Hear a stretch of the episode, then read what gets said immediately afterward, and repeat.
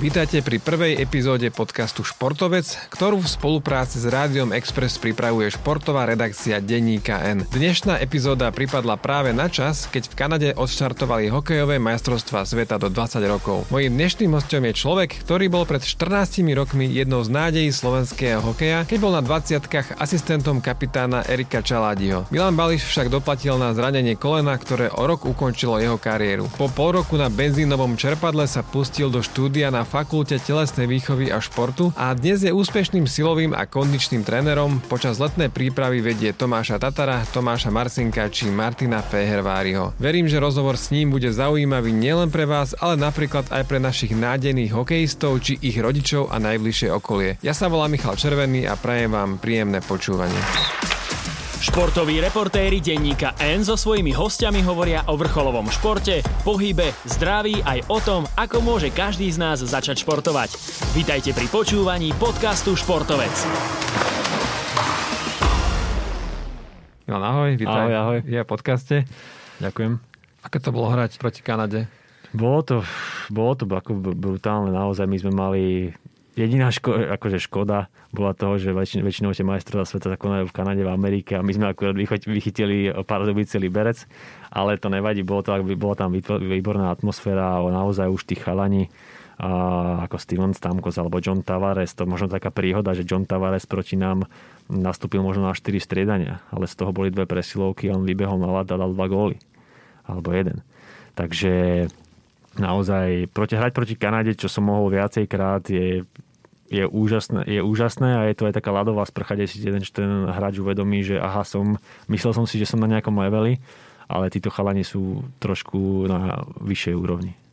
A ty si v tom období, ako vnímal svoju kariéru? Si myslel, že sa posunieš e, napríklad do NHL alebo nejako vyššie, predsa však bol si asistent 20 Asistent kapitána v 20 tak. Určite už, už to začalo mať taký nábeh do toho, už keď som na ten prvý rok za, za, nastúpil za Nitru a dokázal som, že môžem hrať tú extraligu aj v tých 17 rokoch a absolvoval som aj majstra sveta do 18 rokov, do 20 rokov a dokázal som stíhať s tými najlepšími tak boli tie predpoklady na to, že by som mohol byť v nejakej tej hokejovej kariére, kariére úspešný.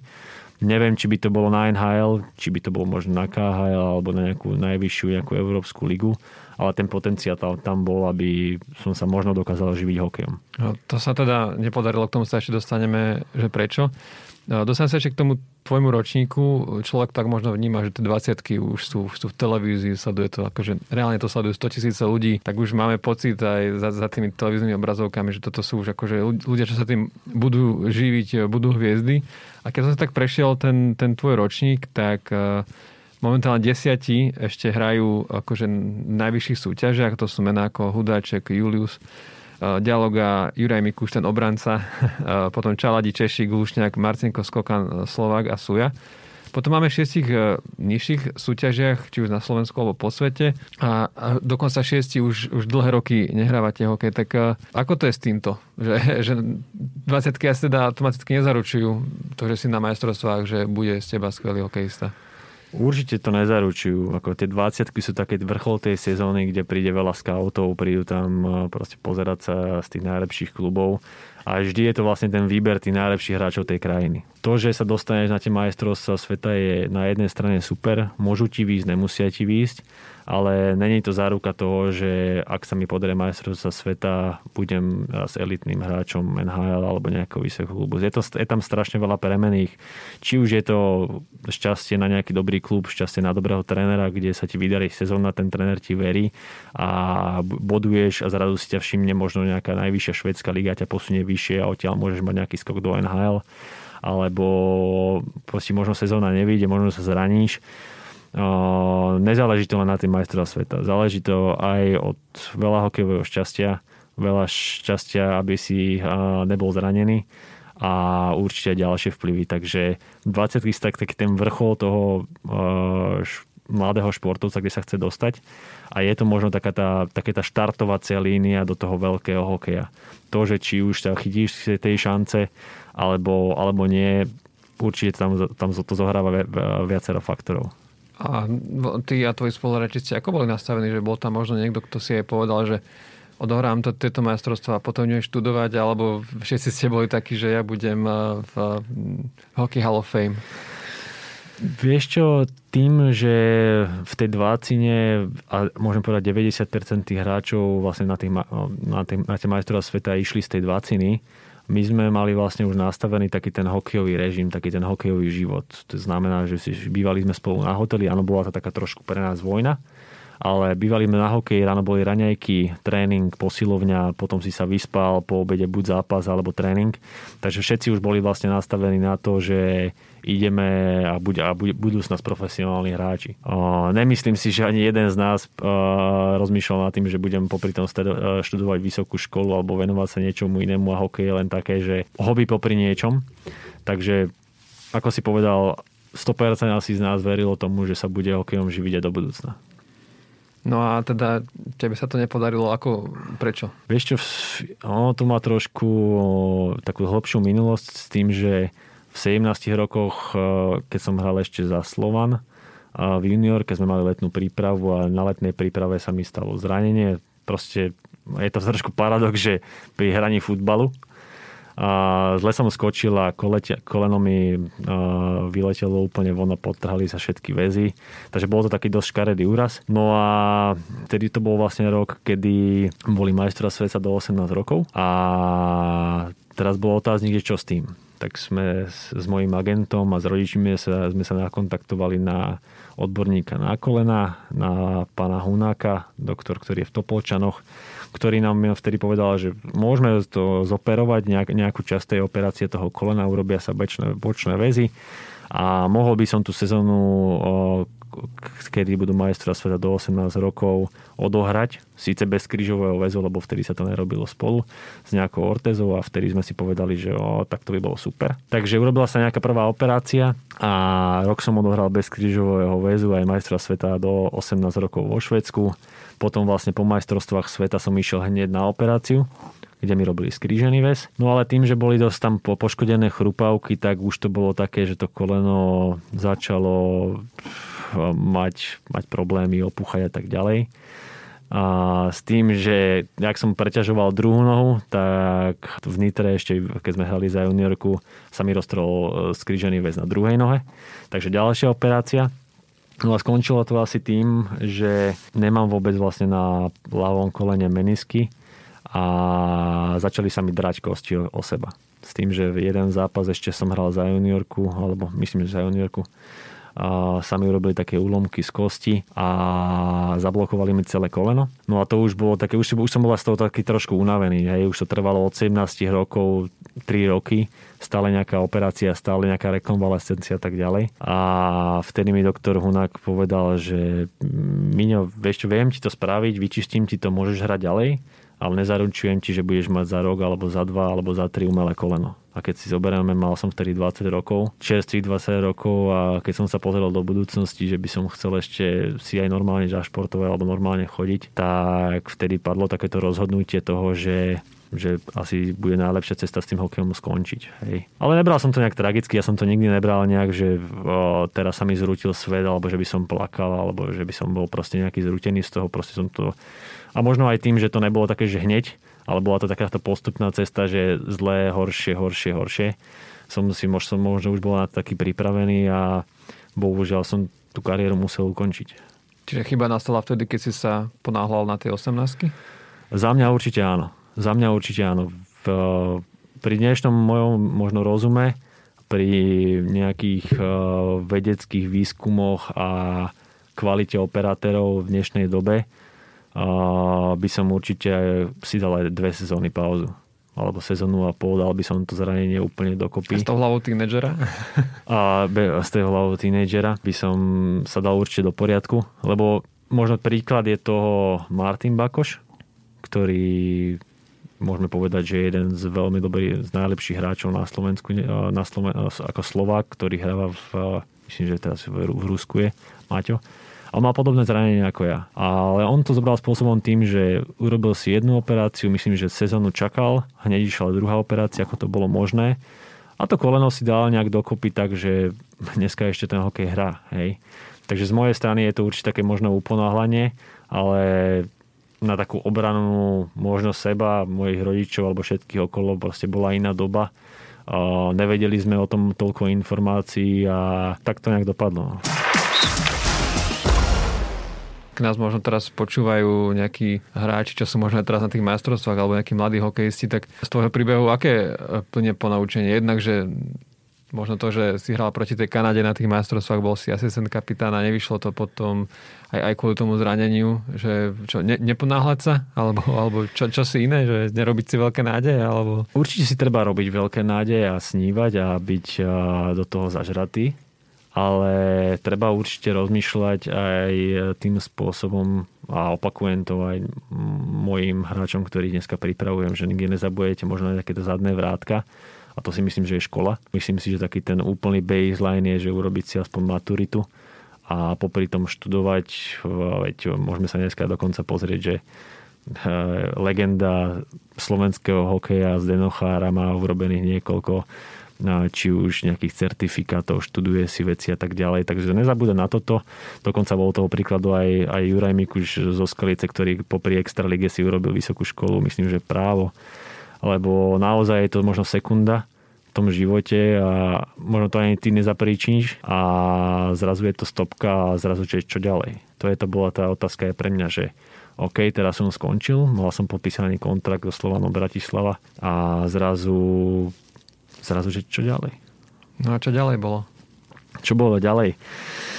A zrazu som bol pumpár na pumpe, a túto v Bratislave na Rožňavskej na pumpe.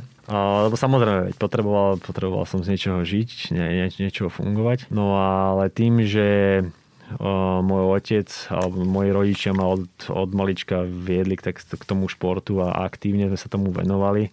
Mali sme dobrého, takého, dobrého známeho, ktorý učí na fakulte telesnej a výchovy a športu. Ilia Číš, ktorý v, v takom športovom alebo slovenskom svete je nejaký pojem, ho pozdravujem, tak otec mi teraz hovorí, že veď nechcel by si robiť takú robotu, jak robí, jak robí Lia, proste, že si stále v tom športe, celý život si bol pri tom športe, je to pekná práca. Skús vyskúšať tú fakultu telesnej výchovy a športu a uvidíš, čo bude ďalej. A doteraz si to pamätám, že boli, boli príjmačky a ja som mal také veľké obavy, lebo to koleno ešte nebolo úplne dobre zahojené a tam sú nejaké výkonnostné testy a tak ďalej. A deň predtým som písal SMS-ku Iliovi a som mu písal, že Ilia, že ja tam zajtra nejdem, že proste a ja to nedám. A Ilia mi vtedy napísal, chod tam, vyskúšaj to, za to nič nedáš. Hej, a to, to si budem pamätať do konca života. Takže on bol taký ten, taký ten môj mentor toho, že chod to vyskúšať a choď na tú fakultu. No a potom vlastne sa mi podarilo dostať sa aj do jedného fitness centra, kde som trošku viacej inklinoval k... A to, prepáč, ešte, tak to bol aký odbor na tej fotoveške?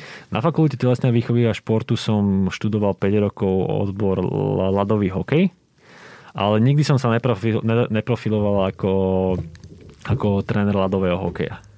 Už, už možno predtým, ako som nastúpil na fakultu, som sa venoval skôr nejakej tej kondičnej stránke a kondičnej príprave tých športovcov alebo aj bežnej klientele a vlastne mám vyšpludovaný najvyššiu licenciu ľadové, ľadový hokej, ale nikdy som nepôsobil ako tréner ľadového hokeja, ale ako kondičný, kondičný tréner. Čiže nie ako ten herný tréner, ale... Presne, ale ako ten... ten to, asi to vyplynulo aj z toho, že, že ma zaujímali veci aj ohľadom tej rehabilitácie tých kolien, rehabilitácie toho, ako dostať toho hráča z toho zranenia naspäť na lad a aj po tej kondičnej stránke, takže venoval som sa skôr tomuto. To sa tak hovorí o študentoch psychológie, že tiež majú nejaké, že, že skôr majú psychi- ale tak to je asi iba nejaký, nejaký predsudok, ale to v tom prípade teraz platí, že, Hej. že, že človek, e, že, že si kvôli tomu sa tomu venoval. Tam som ťa prerušil predtým, že si sa dostal do nejakého fitness centra? Áno, vlastne dostal som sa do fitness centra, bežného, komerčného kde som vlastne počas 5 rokov na, na škole pôsobil a tam som spoznal aj samozrejme ďalších mojich kolegov a aj, aj teda, samozrejme teraz už mojich kamarátov, ktorí, ktorí spolupracujeme. Tam vlastne som začne, začal robiť či už bežnou klientelu alebo vlastne s hokejistami, ktorých dodnes nejak pripravujeme počas leta, počas kondičnej stránky a tak ďalej. A ešte možno k tomu prechodu, že keď si vlastne od malička teda bol pripravovaný na ten život hokejistu, A možno aj keď si bol na tej pumpe a keď si robil tie príjmačky na fotovašku, že ako si to ty prežíval, že tak vtedy nebol si ešte zrovna vyzretý, predpokladám. Či už si bol vyzretý? Vieš čo, asi môžem povedať, že áno, ako som spomenul, nebral som ten, ten koniec tej hokejovej kariéry nejak tragicky. Hej. Samozrejme to rozmýšľanie nad tým, že čo budem teraz robiť, bolo, bolo ťažké. Rozhodoval som sa, dokonca som rozmýšľal nad tým, že budem policajt, ale to, to mi rodičia povedali, že nech sa nebláznim. No, ale potom ten prechod toho, že stále som ostal pri tom športe, hej, tá, tá pumpa bola taká, že OK, bol som tam možno pol roka a boli tomu fajn peniaze. Áno, vykladal si o polnoci tovar do chladničky a, a č, účtoval si za kasou.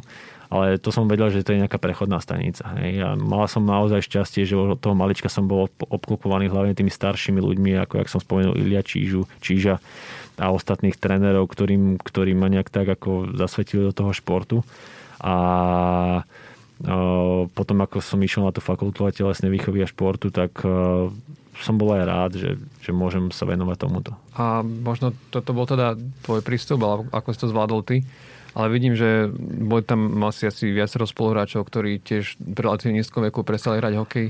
Možno sa potom s nimi bavil, že aj, aké to bolo pre nich, alebo možno aj mimo tvojho ročníka, keď, keď vidíš takých, že 20-21 ročných, ktorí, ktorí končia, že, že aké to je? Ako úprimne povedané, moc som uh, tie väzby nejak neudržiaval na tých uh, na ktorými, ktorými som hrával a ktorí dneska nehrajú. Ale čo napríklad poznám chalanov aj z Bratislavy, kde sme vlastne spolu vyrastali, tak je aj trošku cítiť, že tí chalania, keď môžu, že si idú napríklad zahrať aj partičku, proste stále sú pri tom hokeji, sledujú to, že im to trošku chýba, hej. Áno, veľa z nich si uznalo to, že OK, mal som nejakú úroveň toho športu a nebolo to nikdy, že by som sa s tým hokejom alebo tým športom vedel živiť, ale prijali to nejak, ale deti, že im to trošku chýba. Asi to chýba každému, keď od tých 5 rokov si na tom štadióne, máš tam nejakú partiu a žiješ, žiješ tým športom ale myslím, že to aj zocelí a, a posunie a naučí ťa to veci do toho bežného života. Ty ešte chodíš hravať aspoň partičku? Nechodím, pretože vždy, keď si idem zahrať alebo idem na ten ľad, tak to koleno mi trošku opuchne a potom s tým dva týždne bojujem, ladujem to a predsa moja práca vyžaduje byť niekoľko hodín na nohách počas dňa a pri tých tréningoch aj tým klientom ukázať tie veci, ktoré majú robiť takže si to kvázi nemôžem dovoliť. Rád by som chodil, veľmi rád by som chodil, chýba mi to, ale uprednostňujem taký ten, taký ten zdravý rozum pred tým, pred tým čo, čo by som naozaj chcel. Dá sa s takými kolenami ešte vôbec, že ako sa vôbec dá s nimi e, športovať? Dá sa s nimi športovať spôsobom tým, že a, nebehám, nemôžem behať, nechodím na ľad, nekorčulujem. A na lyžiach som nestal asi 20 rokov ale mám veľmi rád bicykel, pretože tam nesú tie do, dopadové fázy na, na ten kolenný klop ale, a to mi, to mi robí dobre. Posilňujem a to sú asi také tie dve veci, ktorým, ktorým sa venujem a potom je to taký nejaký rekreačný šport alebo turistika so synom, s manželkou, takže nič, nič extrémne, ale tak, aby som dokázal zvládať, zvládať uh, svoju prácu. Pripravuješ okrem asi bežnej populácie, eh, čo predpokladám, že väčšina tvojej práce, vy máte v Helden Performance aj letné kempy hokejistov. Niekoľko rokov, okrem toho, že tam máš napríklad rovesníkov ako, ako Tomáš Marcinko alebo Jaroslav Janus, eh, možno mladší Tomáš Tatar, tak niekoľko rokov už máte Martina Feherváriho, ktorého vlastne ste sprevádzali aj už možno od tých neskôrších dorasteneckých cez juniorské teraz až do NHL.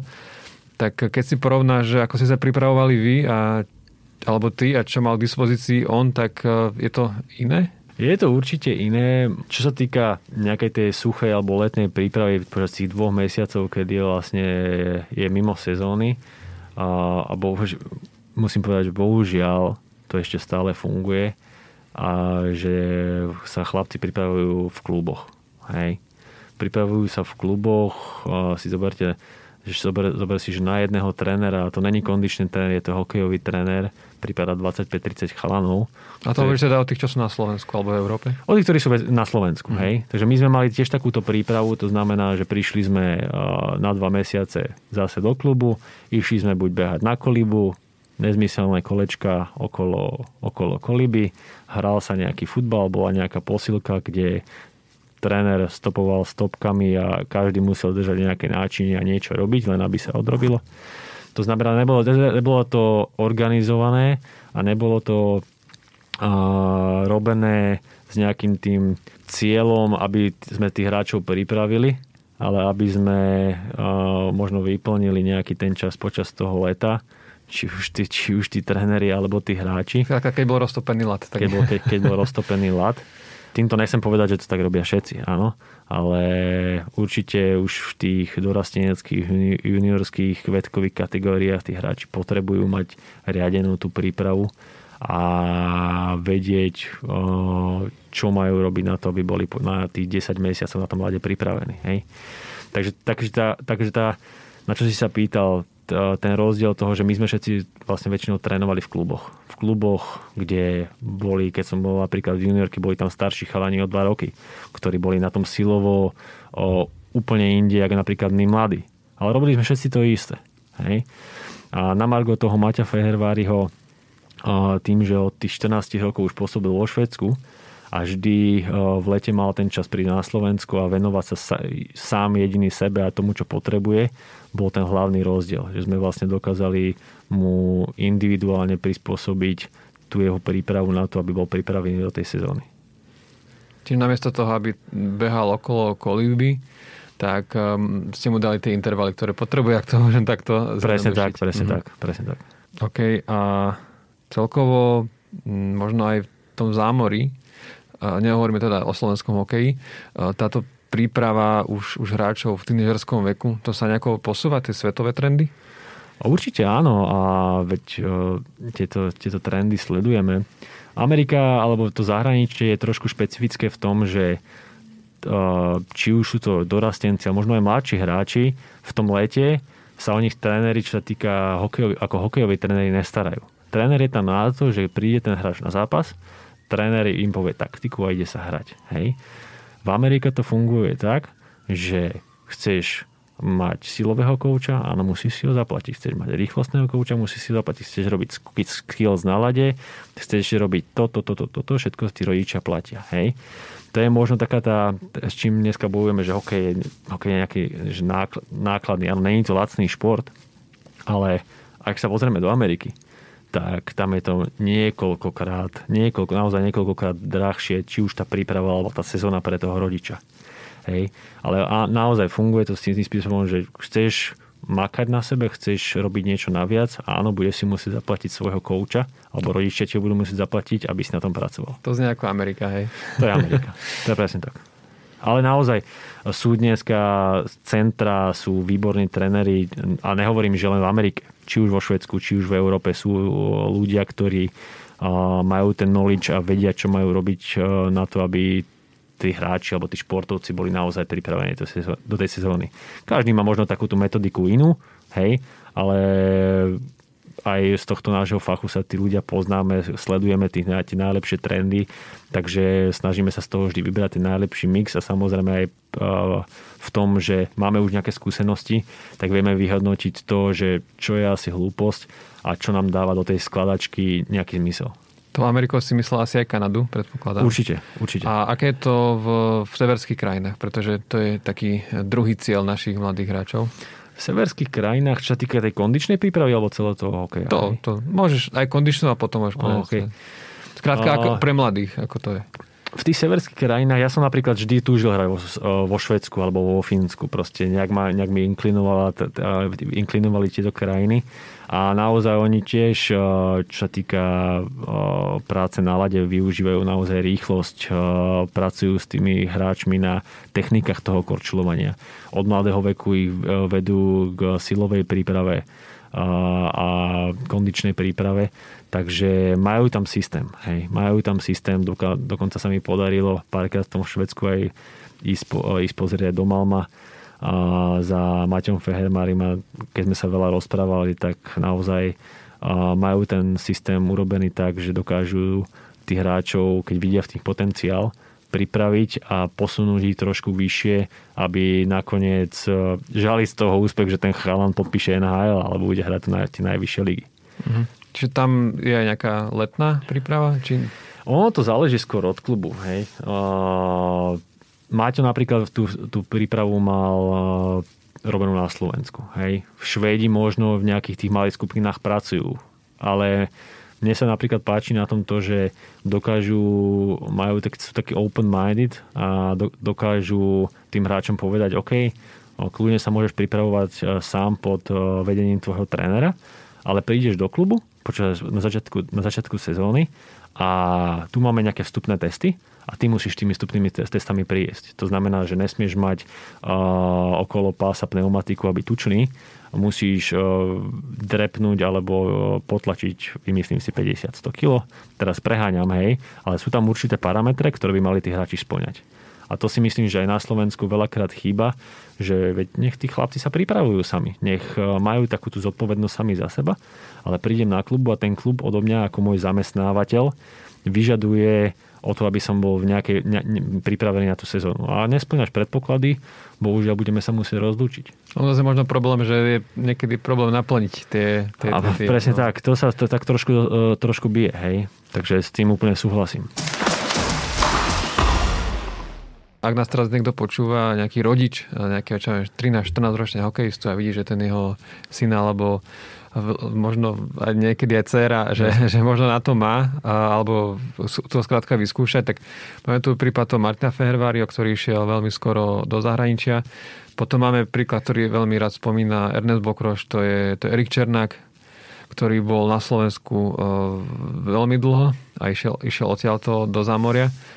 Tak uh, čo teda ten rodič, ako sa má zachovať? Má sa osťahovať e, e, s dieťaťom na 3 roky do Švedska alebo niekde do Kanady, alebo radšej tu zostať a, veriť slovenským trénerom a poriadne si medzi nimi vybrať? Neviem. Ono to, zase sa na to môžeme pozrieť z dvoch pohľadov. Každý ten, ten človek, alebo každý ten mladý hráč, hráčka je iný. A niekomu, niek, niekomu odísť do zahraničia v 15 alebo 14 rokov nerobí až taký problém, nerobí taký problém, jak to môže vadiť niekomu inému. Hej. Ako čo, po tej osobnostnej či športovej? Aj čo, čo také tej osobnostnej stránky, to znamená, že má nejaké zázemie doma pri rodičoch a je, je zvyknutý na nejaký režim fungovania a nevie si možno predstaviť to, že zrazu máš 15 rokov a odídem 2000 km do Švedska, kde budem si musieť bývať sám, variť si sám, dopraviť sa na štadión sám a vlastne mať, nemať kamarátov okolo seba. Hej? To znamená, že niekto to môže zvládnuť, niekto to nemôže zvládnuť. Druhá vec je taká, že ak mám ísť teraz rozprávame sa o tom Švedsku do Švedska a hrá tam štvrtú peťku, a, tak to podľa mňa vôbec nemá význam. Hej. Ak a, e, mám ostať na Slovensku a hrať možno juniorku alebo prvú, prvú ligu e, za mužov a mať ice time 25 minút, tak už sa mi to oplatí. Hej. Stále je to o tom, že ono to, ono to ťažko zadefinovať, že čo je tá správna cesta. Niekomu to môže sedieť, niektomu to sedieť nemusí. Ako vidíš sám, Maťo Fehervári 14 rokov odišiel do, do Švedska proste a naozaj sme boli v kontakte. Ja som doteraz s mojim, v kontakte s mojim veľmi dobrým kamarátom a čo je vlastne aj jeho, jeho agent Lukáš Havlíček, ktorý vlastne sa o neho od tých 14 rokov staral staral sa o to, že kde bude, keď Maťo nemal kde spať, kde vybaviť si školu a tak ďalej, všetko sa staral on. A naozaj to nebolo jednoduché. Ale na Margo toho, Maťo bol ten psychicky možno silnejší jedinec k tomu, že to dokázal vydržať a povedal si, že ani, ani za nič odtiaľ to neodídem, lebo proste ja vám všetkým dokážem, že na to mám. A jemu to, jemu to, to ovoce prinieslo, hej. Zase na druhej strane, ako si spomenal Černáka, hrával, hrával na Slovensku, bol vyhratý a potom proste ten štart mal do tej NHL, tej NHL taký istý. Takže ono to veľmi ťažko vyhodnotiť, že či poslať toho, poslať toho hráča alebo toho športovca preč. Ja, by som, ja som toho názoru, že a veľmi sa mi teraz páči, mal, mal, mal, mal som teraz na príprave a, Davida Hrenáka a Miroslava Muchu. To sú chalani, ktorí sú hráči, ktorí hrajú najvyššiu univerzitnú ligu v Amerike. A veľa sme sa rozprávali počas tej prípravy oni naozaj tam bolo vidieť, že není to len o tom športe, ale je to aj o tej škole a o tej príprave toho človeka do budúcna.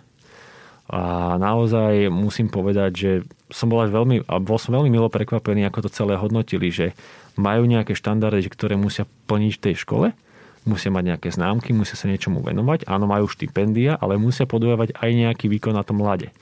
To znamená, to sa mi veľmi páčilo a ak by som možno, možno neviem, do budúcna možno si naraz bude hravať hokej, ale veľmi rád by som ho vedol tou cestou, že nie šport je všetko, ale aj zároveň s tým vzdelaním, aby mal ten štart do toho bežného života, bol, aby bol na to pripravený. Takže mne sa to veľmi páči, také tie univerzity, ktoré spájajú to, to štúdium s, s tým športom.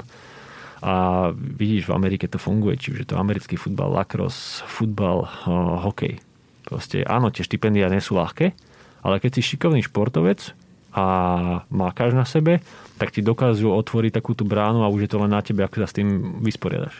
Dokonca môžem povedať, minulý rok som, a minulý a predminulý rok sme teraz som trénoval Viktora Hatinu a z náhodou sme sa rozprávali a mi hovorí, že no ja študujem v Amerike a hovorím, že čo študuješ? No ja som také niečo jak uh, armáda, to znamená, že on je normálne na armádnej škole v Amerike, kde to je niečo ako West Point, hej, ale nebolo to West Point. Takže on normálne nosí americkú uh, uniformu, proste študuje uh, na vojaka v Amerike, popri tom hráva hokej a mi hovorí, keď sa nepodarí hokej, tak vy, uh, vyštudovaním tejto školy môžem byť nejaký vymyslím si teraz plukovník alebo niečo toto, s určitým štartovým platom na, a čo je, čo je kvázi super, hej, to znamená, že ten chalanisko skončí univerzitu a zrazu už je na nejakej úrovni, aj čo týka platu, aj nejakej hodnosti, takže to som bol veľmi prekvapený, takže to bolo super. A mám tam aj chalanov, ktorí sú na univerzite, čiže to Artur Turánsky, ktorí, sa, ktorí idú touto cestou, hej. Takže ja za mňa by som sa vybral, by som poradil svojmu synovi, že študuj a športuj. Čiže keď tak zhrnieme, takže ísť uh, do zahraničia, uh, ak máme na tie prvé dva útoky, alebo teda americkú alebo univerzitu a ak nie, tak radšej zostať doma, lebo uh, trápiť sa niekde v štvrtom útoku a nemať popri tom školu, tak je asi také, určite, že to určite. sa jednému zo sto možno podarí to nejako Presne tak. Určite by som z mojej skúsenosti by som nevsadil všetko na jednu kartu. A to je ten šport. Proste sekunda v živote ti môže to úplne zmeniť a naozaj, keď si pozrieš to, že chalani dneska končia, majú 35 rokov, 30 alebo 30 ročných chalani a celý život nerobili nič iné, iba hrali hokej a asi nezarobili do tej 30 toľko miliónov alebo toľko peňazí, že si môžu, jak my to hovoríme, že vyhodiť neutrál a mať, mať pohodu, čo budem potom robiť. Dobre, ja veľmi pekne ďakujem, že si došiel do štúdia. Ja ďakujem veľmi pekne. Myslím, že to bolo veľmi príjemné a to bol Milan Bališ, eh, bývalý hokejista, eh, dnes tréner, ktorý hral na majstrovstvách sveta 20 rokov pred 14 rokmi a vy teraz užívajte ďalej tie majstrovstvá, ktoré práve prebiehajú. Ja som Michal Červený a do počutia na budúce. Túto epizódu v spolupráci s Rádiom Express pripravila športová redakcia Denníka N. Viac podobných zaujímavostí, ale aj rýchle športové správy minútu po minúte nájdete na denníkn.sk.